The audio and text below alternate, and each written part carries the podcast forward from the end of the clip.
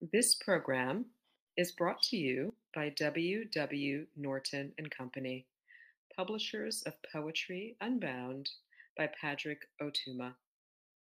Now in paperback and featuring immersive reflections on 50 powerful poems. This is Brandon Brown reading Dog Park. I told Allie I really wanted to write a poem called Dog Park.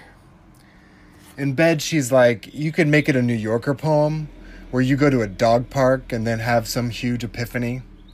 And then we have a soft debate as to whether a poem called Dog Park needs a dog park in it or not, or even a dog.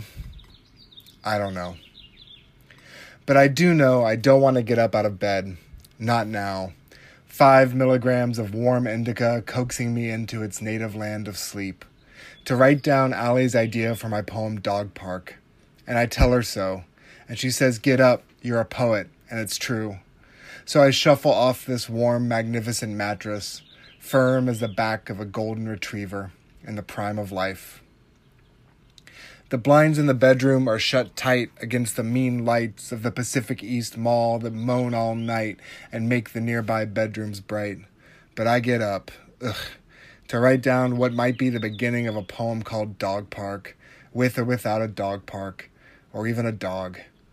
And obviously, you'd rather be a cloud than a poet, Jesus. Or the plastic tip of a vape pen or the floating lint in the store where they sell beds and sheets and pillows and duvets, or even a grody hunk of sand on the ground of a dog park. My nightmare. But it will just take a minute or two, and then I can pee one last time with impunity, double check the door is locked, go back to bed, wait for the next one. About this poem, Dog Park. Dog Park is, I guess, a poem about the ways poems can be sneaky. I've always liked this thing Ted Berrigan said in a lecture. You should write every poem that is given you to write, if you can. Because if you don't write it, perhaps no one will, and those poems will be lost, which none of us can afford.